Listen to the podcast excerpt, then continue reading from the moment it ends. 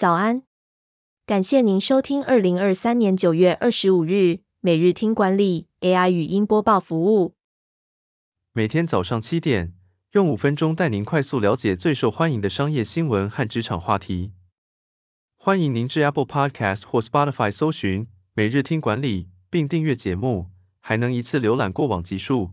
另外，只要在经理人官方 LINE 聊天室输入“听书”两个字，就能解锁限量的隐藏优惠。守则文章是：没想过台积电会来挖人，缺工缺到跨产业抢人，麦当劳如何留住人才？台湾麦当劳人力资源部协理陈志豪表示，以后解封加剧了缺工状况，尤其是高科技产业周边，已出现跨产业抢人现象。陈志豪向经理人表示，以前没想过台积电会来挖麦当劳的人，但现在真的发生了。餐饮业长期处在缺工海啸第一排，为了应对这个问题，麦当劳在八年前就拟定多元人力策略，改变职务设计，扩大招募中高龄员工。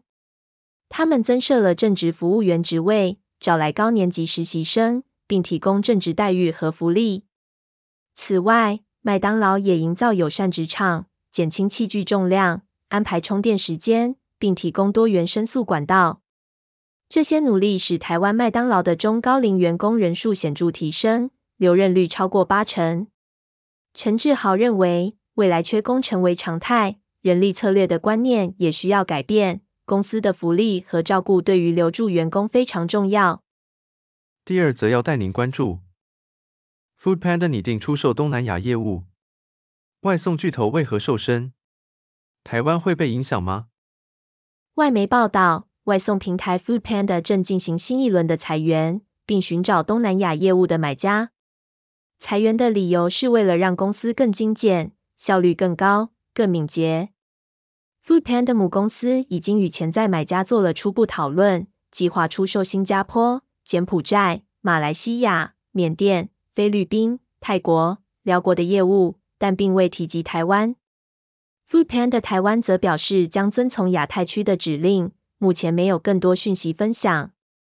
Foodpanda 台湾在最近的说明会中透露了一些数字，包括台湾是亚太区营运最成功的国家，二零二二年的网站成交金额达到新台币七百亿，并拥有十万个商家和外送员。第三则新闻是。曾是日本经济之光，东芝年底将下市并私有化，结束一度辉煌的时代。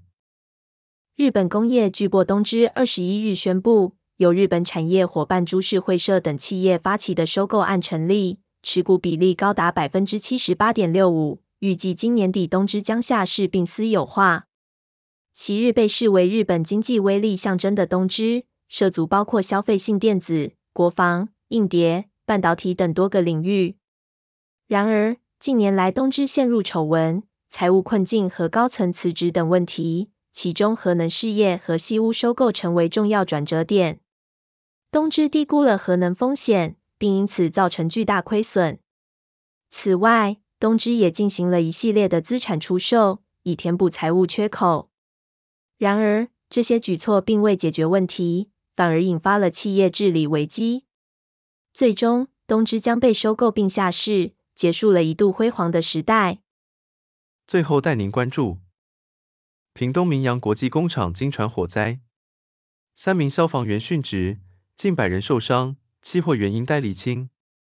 屏东科技园区的明扬国际发生火灾，已造成三名消防员殉职，两名员工无生命迹象，近百人受伤和五人被困。明扬国际是明安国际集团的子公司。主要生产高尔夫球，因此在屏东科技园区的两万平方公尺厂区内放置了塑胶粒、橡胶等易燃物品，都是产生大火蔓延与后续爆炸的可能原因。目前起火点及真正起火原因仍待消防单位勘查鉴定。明扬董事长刘安浩向社会大众与家属致歉，强调将会全力负起责任，并从优抚恤伤亡警消、同仁与民众。